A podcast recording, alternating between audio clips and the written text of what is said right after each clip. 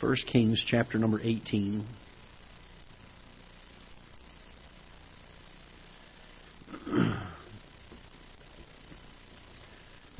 It's good to see the Newtons here this morning. Please keep in prayer uh, his mother, who is uh, very near uh, passing at this point, and uh, also for the family of Brother Eddie Oates. I talked to him also last night, and uh, his mother, they were expecting uh, maybe within the next 24 to 48 hours for her to pass as well.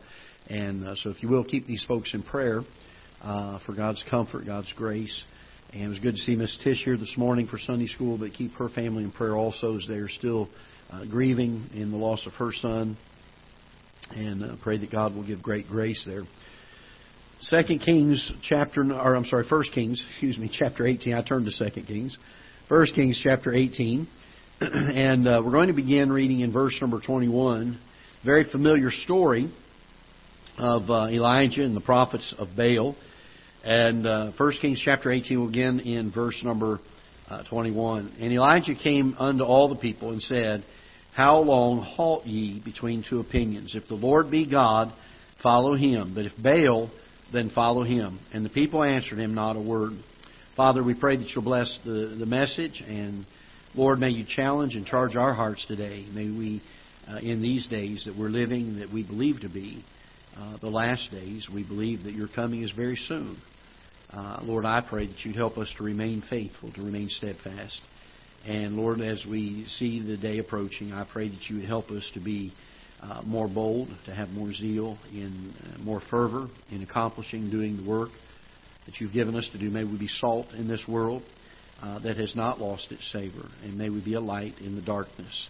We pray that you'll bless the message and draw our hearts uh, the way that you would see fit today. In Jesus' name we pray. Amen. I want to spend a little bit of time following up on the morning message. This morning's message had one point. This afternoon's has 25, and that was to make up for morning. No, I'm just kidding. It's not 25. Uh, but uh, there are a number of things. And I want to look a little bit further into this thing uh, of worship uh, and kind of give you some practical things on it from Scripture. Uh, but there's no doubt we're living in a time where uh, people all over the world are worshiping something. And when it comes to teaching on the subject of worship, uh, it's not so much a, a difficulty in, in teaching folks that, that there's worship going on. The problem often is in knowing and seeing what it is that you're worshiping. And uh, certainly the world worships, uh, the Bible even talks about this, uh, but they worship the creation more than the Creator. Uh, here in a few days, they're going to uh, uh, observe on our calendars World Day or Earth Day, I think they call it. Um, and the idea that, you know, we've got to, they call it take care of Mother Earth, and that's the term they use and uh, they are worshiping, they are elevating the creation that God has made more than the Creator. The very people that uh, will cry and weep and passionately give speeches on that day would not lift a finger to talk about the things of the Lord Jesus Christ. And uh, there, we're living in a time where I think we think that we're in unique times, but the truth is, uh, this has been a, a battle that has happened through the ages. It's a battle that God's people have always had to face. And that is where uh, Satan tries to uh, get the hearts of people to follow after the things he wants them to follow after and to depart from the things of the Lord. Uh, Ahab was a very wicked king. Uh, he and his wife Jezebel, who was primarily responsible for the prophets of Baal, uh, had led Israel uh, headlong into some of the worst idolatry and at least the more most probably the most pronounced and promoted uh, idolatry that Israel had ever experienced up until this point. And uh, God used Elijah to come on the scene. And he, he throws the gauntlet, if you will, down. He, he says, How long halt you between two opinions? You can't claim to be God's people and follow after Baal. And we're living in that day, and we spent a little bit of time this morning just addressing at the onset as a way of introduction on the service uh, earlier, uh, showing that even in our churches, even in uh, quote unquote religious institutions, men that are standing behind pulpits today and teaching to and, and preaching to thousands of people, uh, uh, they want to have a foot in, in both sides. They want to have, they want to seem to be religious. They want to seem to be having a heart for God, and yet the truth is, uh, they're following after worldly idols. And they're teaching those that are under their influence and those that are in their churches to follow after worldly idols. Uh, health, wealth, prosperity, all of these are self idols. These are idols that feed the flesh. And um, I, I, this week, have spent a great deal of time uh, pondering and, and thinking and, and understand, trying to understand uh, some of how our world got into the situation that it's in, especially in our nation. And I always come back to this, and I continue to come back to this, that it has been a failure in the pulpits of our churches. It really has. We have, even in the best of our churches, we have at least grown silent on these issues. While we may not teach and promote uh, these things that these other men are teaching, we certainly don't call them out. We don't we don't bring them up. We don't speak about them. And I, I just think that there needs to be revival in the hearts of God's people to be like Elijah. To stand before it, and regardless of the cost, I mean, Ahab could have easily taken his life at the simply a command and just given the command. But Elijah, understanding the cost and wanting to be obedient to, to God and to stand firm for Him, he said, "How long halt ye uh, between two opinions?" And then he, he makes this statement to them uh, in verse number 21. He says, If the Lord be God, follow him. But if Baal, then follow him. And he, he threw this out there and he, and he charged the people in this area. And the Bible says that they answered him not a word. And I don't know uh, what was going on in their hearts and minds. The Bible doesn't indicate that. But I do know that at the end of what Elijah does here, the people say, The Lord is our God. And they're no longer silent about it. And I believe that in the day that we live, there's a lacking among our, our people uh, a boldness, for one thing, to stand and to be vocal about the truth of God's Word. And then, secondly, there is a lack of God's power being on display in our lives and in our ministries. People don't see God at work. And so they have no desire to follow after that. And I'm afraid that a lot of people are silent on this issue simply because Christians have not taken the stand that they need to take. They've not been obedient to let the Lord Jesus Christ be exalted, to be elevated, to be lifted up, to throw it out to the people. Look, if the Lord be God, then follow Him. And if Baal be God, then follow Him. And our world needs to make that choice today. Our country needs to make that choice today. I would go so far as to say many of our churches need to make that choice today. I, I want us to look at several passages. There's a lot of things today that, that people worship. Uh, we don't have the same type of idol worship, I don't think, as far as what uh, Isaiah or uh, that Elijah was dealing with here, uh, because there was an actual image called Baal, and they uh, would have temples to him and go in and make sacrifices to him. And while we don't have temples and we don't have uh, sacrifices uh, in that aspect from a religious standpoint, the truth is we do still have our shrines around the the, the country, don't we? I mean, in in this time of the year, and and they're starting to narrow down the the end of the seasons. There are there are uh, shrines that are built to hold thousands of people to watch 22 men run back and forth on a field with a piece of pigskin in between them. And we say, well, that's good fun and it's wholesome, and, I, and I've watched a good football game. I'm not opposed to watching one. What I'm saying, though, is this we've learned to worship it in our society. We've got places, and I'll, I'll tell you how bad it is. It's so bad that come the night of the big game, there's going to be churches that will change their schedule so they can watch that. And then we wonder. We wonder We've got to be so careful. We've got to be so careful because it is easy for us, without even recognizing sometimes, that there are idols that we still worship. And while we may not build a temple like they did in this day, there are still things that we build. There are still things that we lift up and we uphold. There are still things that we long after, that we are fanatical about, and have a greater importance to us than the things of the Lord. Uh, there are people that worship more and more in our society. And I know we oftentimes, because we're in a good Bible preaching church, uh, we live in a bubble of, of, of this and we don't always experience the things of the world.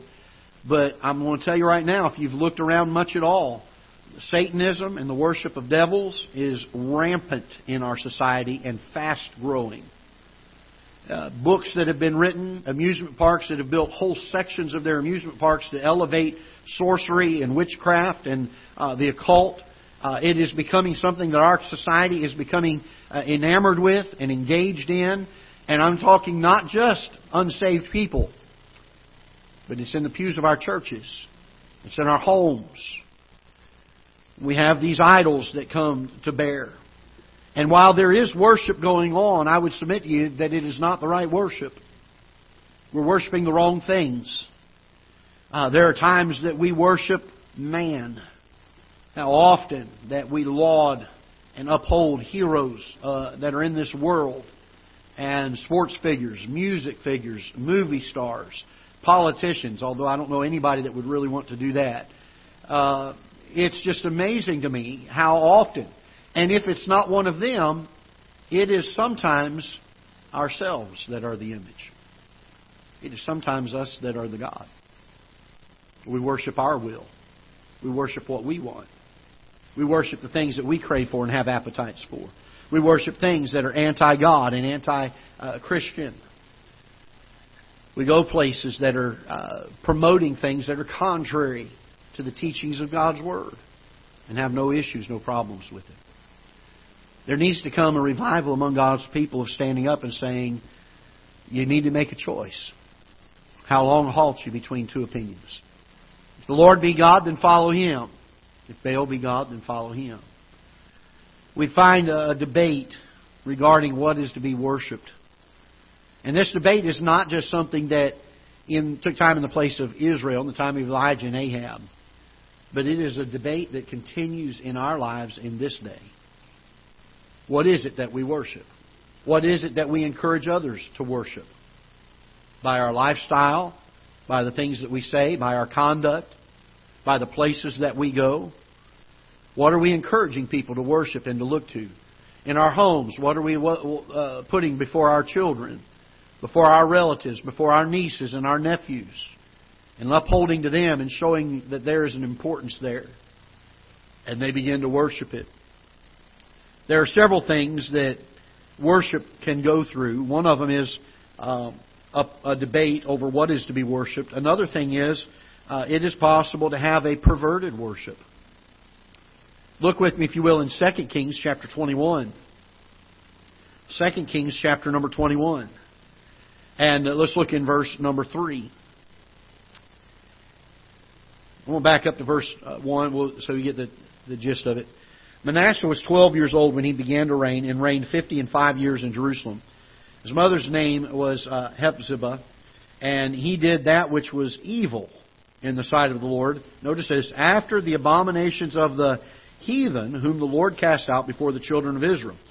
For, and this is how he did that. For he built up again the high places which Hezekiah his father had destroyed. And he reared up altars for Baal and made a grove, as did Ahab, king of Israel, and worshipped all the host of heaven and served them. And so he raises up this, this uh, image to Baal again and promotes it around God's people. He tries to have um, uh, his, his, uh, his own set of worship, his, what he considered to be right worship, but it was a uh, perverted, it was a defiled worship. And then also look down, if you will, to uh, verse number 21, same chapter. And again, speaking of Manasseh here, it says, And he walked in all the way that his father walked in and served the idols uh, that his father served and worshiped them. Oh, I'm sorry, this is the son of Manasseh, I'm sorry. Uh, and so again, we find that this uh, perversion of worship takes place. And uh, again, it's easy for us to go down that road and not realize we're doing it. It is easy for us to get to a place where something is more important to us and our worship becomes perverted.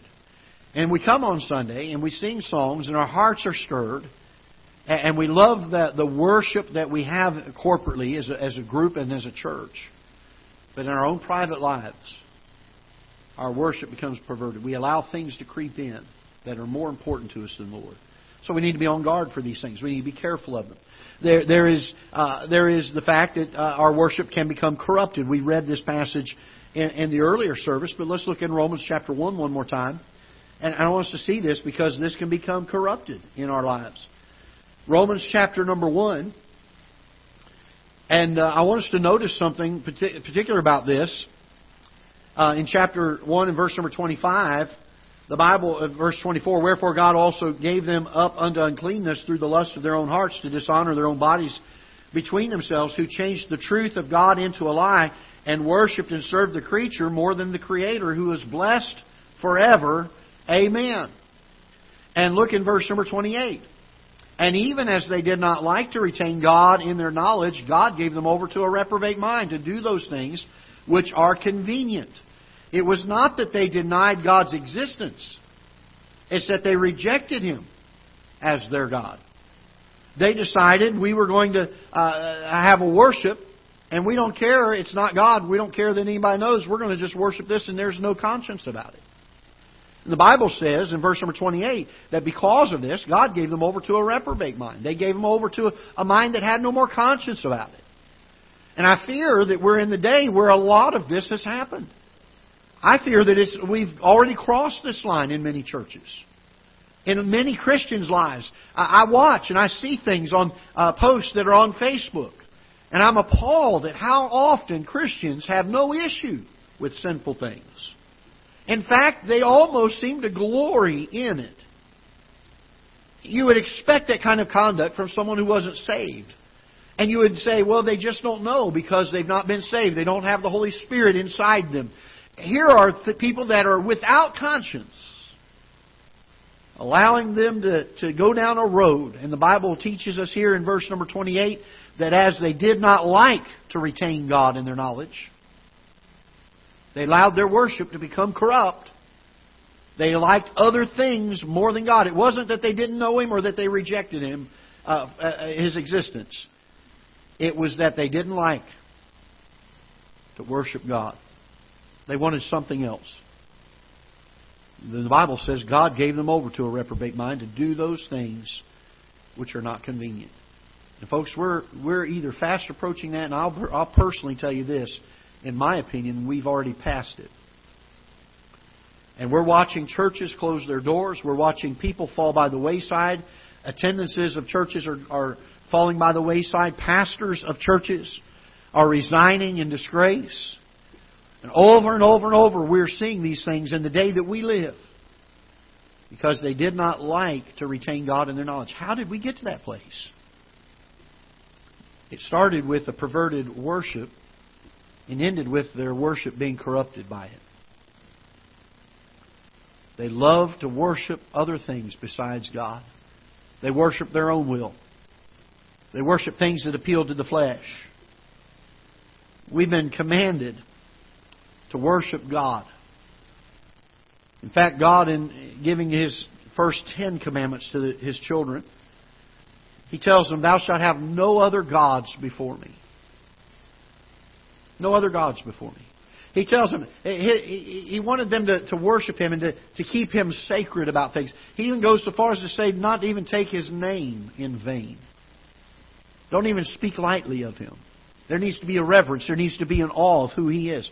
Look with me, if you will, in First Chronicles, back in the Old Testament. Uh, First Chronicles, uh, chapter number 16. First Chronicles, chapter 16. And while I understand and I know that these words were written specifically to the nation of Israel, they do hold true throughout Scripture and they are applicable to us today. In 1 Corinthians chapter 16, and look with me if you will in verse number 29, God is giving some commandments here. And uh, he says, Give unto the Lord the glory due unto his name. Bring an offering and come before him.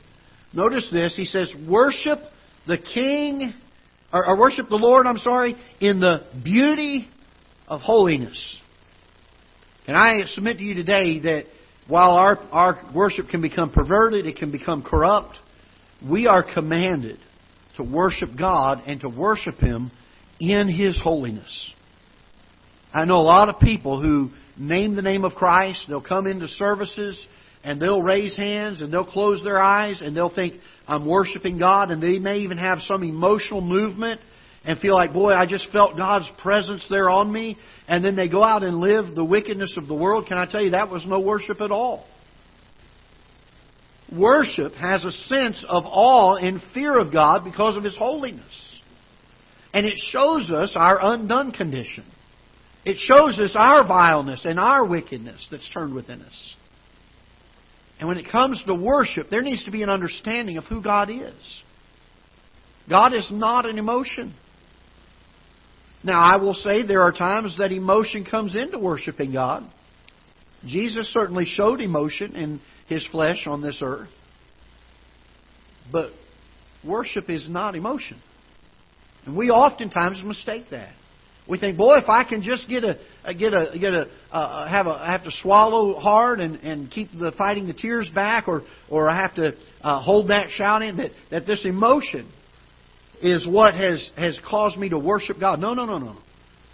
While a, while a tear coming down your face or a shout may come out of you from true worship, it is not in and of itself worship. I, I've thought of this because I was raised down south and uh, went to camp meetings when I was a kid, and I, I saw a lot of things in camp meetings that, as I've gotten older, uh, I think we've gotten way away from some things in them. I'm not anti-camp meeting. I think they serve a purpose, and sometimes if they're done well and they're done right. But I thought of this. I saw people in those services do things in the service only because there was a large crowd there. And if it had just been them and the preacher at, at, the, at the at the uh, Bob Evans saying the exact same things, they wouldn't have been up, up acting the fool and, and shouting and running around. And my thought is this either the message stirs you to that point, or you're putting on an act. And if you don't do it in private, or if you don't do it in small areas, why would you do it in a large group? The only reason I have for it is to show out. I'm not opposed to shouting. There have been times I couldn't help it. There were times that God's goodness was so great. But I'll tell you this there have been times I've been going down the road and I just started shouting in the car. I'm not opposed to shedding tears. I'm not opposed to raising a hand. But there have been times in my prayer closet and going down the road and talking with God or out in the woods talking with God. I've done the exact same thing because it just overwhelmed my spirit. And I had to do it. It was my way of praising Him. But we need to be careful. We need to be careful that we do worship the way God commanded worship to be. It is not an emotion. I'm thankful that there are times that emotion is tied to it. But a lot of times we confuse the emotional stirring of a big crowd. And you know how it is. You can get the same feeling going to a, a St. Louis Cardinals game in the stadium. You're around that noise, you're around that crowd, and you're, you're stirred. Can I tell you, I don't think the Holy Spirit was anywhere near it. Doesn't mean you weren't stirred. I'm fearful that sometimes we confuse the two. And that brings me to my next thing is we want to define what worship is according to Scripture. So let's look in John chapter 4 and we'll end here. John chapter 4. John chapter 4. And please don't leave here and say, Pastor said we shouldn't shout in church, we shouldn't raise a hand in church. That is not what I'm getting at. And if you saw that, you missed the whole point of what I was saying. But you and I both know that a good test for whether or not that is genuine or not is do I do it when I'm worshiping God in my own prayer closet?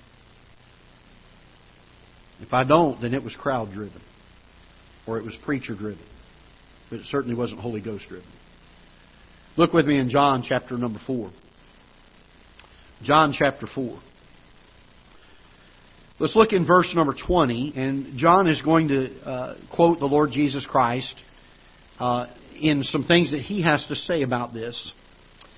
In verse 20, the Bible says, Our fathers worshipped in this mountain. And ye say that in Jerusalem is the place where men ought to worship. So understand what's being said here. Uh, the, the understanding of the day when Christ was there was well, if we're going to worship God, then we've got to go to His mountain to worship Him. Or we've got to go to the temple to worship Him, and that's the only place we can really worship. And that was the sense of the day. That was how they thought. But notice what Jesus answers them here. In verse 21, Jesus saith unto her, Woman, believe me, the hour cometh when ye shall neither in this mountain nor yet at Jerusalem worship your Father. Ye worship ye know not what. Did you see that? You're going to the mountain, you're going to the temple, and you're worshiping, but you're worshiping something you don't even know. For salvation is of the Jews. Notice he says this, but the hour cometh, and now is, when the true worshippers. So here we have a distinction between them that worship and them that are the true worshippers. One of them doesn't even realize what they're worshiping. They're going through the motions, they're going through the practice, they're going through the traditions. They're doing what is expected in that place. Then the true worshippers come on the scene, and the Bible says this The hour cometh, and now is, when the true worshippers shall, shall worship the Father, notice this, in spirit and in truth.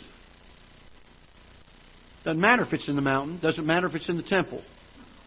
Their worship is because the truth of, uh, of what they know has stirred their spirit, and they're going to worship them in spirit and in the truth. It says, But the hour cometh, and now is when true worshippers shall worship the Father in spirit and in truth. For the Father seeketh such to worship Him. He's not interested in the showy worship. He's interested in the worship that comes from the heart, stirred by the truth. That kind of worship is true worship. And it may cause you to shout. And it may cause you to lift a hand. And it may cause you to weep. But we need to make sure it's genuine worship. He goes on to say, verse 24 God is a spirit, and they that worship him must worship him in spirit and in truth.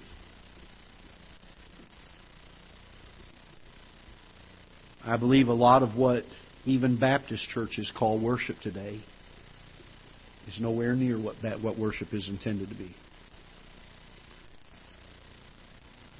I find that worship is the adoration, the awe, the reverence, the fear of God that stirs us to an expression. It is something that we are so moved by that we must proclaim it. We must speak of it. And that's why I'm I'm worried sometimes. I, I was in a church. I'll, I'll put it this. way. I'll end with this little story. I was in a church a number of years ago. Nice little church, good, solid preaching. There's nothing wrong with the things that the preacher was preaching. But I met the preacher. Uh, I met him on Saturday before and talked to him about the church and what they believed and wanted to make sure it was a church I could go to and uh, went back on Sunday, enjoyed the services. I did enjoy the services. And uh, when he talked to us, uh, both on Saturday and Sunday prior to the message, and even in the announcements in the song service, he would sound like this. But when he got to preach, he went from this to and he started growling and, and loud and, and and just and and I got the sense that he felt like that was what allowed the message to be spirit filled. Can I tell you this? I, I've read of men like Jonathan Edwards and George Whitefield who were so worried that they would be put on display in presenting their message that they would write their messages. They would not even look at the congregation and they would read with no emotion the message. And men would grab pillars and hold on, afraid that they were going to fall into hell and die before they could get to an altar and trust Christ as their Savior. And the power of God swept over those places. And it wasn't because there was a loud, growly voice. And it wasn't because there was a lot of people gyrating and, and moving around and thrashing with confusion. It was because the power of God was resting on there. It was because a man of God and men and women of God in that place that prayed for their preacher and they prayed for the meeting and they prayed for the hearts of men. They knew how to get a hold of God. They knew how to pray and for God to do a work in the hearts of men. Can I tell you this? It's not hard to have true worship when those things happen. But they come from a heart that is stirred from the truth. It is not because we're planning a worship service and it's that time. Let's come to the mountain. Let's come to the temple and let's have our worship. That is not what God intended. God intended us to worship in spirit and in truth. I hope that'll help us. If I don't, I don't know that too many of us have the problem, but maybe we weren't sure, sure or settled on this in our minds, and it is something we need to be aware of. It's something we need to know and be able to help others in. Now, don't go out here and start scathing on people who practice otherwise. But I think we can certainly be an influence to them, and we can teach them these things. We can do it in a spirit of love, in a spirit of meekness. But uh, we need to get back to having the right kind of worship. Because, folks, we're living in a day where I believe one of the major reasons our world is in the situation it's in is because God's people have long ago lost what it is to truly worship God. Let's go ahead and stand together. We'll be dismissed in prayer. Father, we pray that you'll bless the preaching of your word and use it Father, may we learn from it, and I pray that you would help to guide and direct our steps. Lord, so often we do things that we've been taught or things that we've seen other people that are like minded do. But the truth is, Lord, we need to always make sure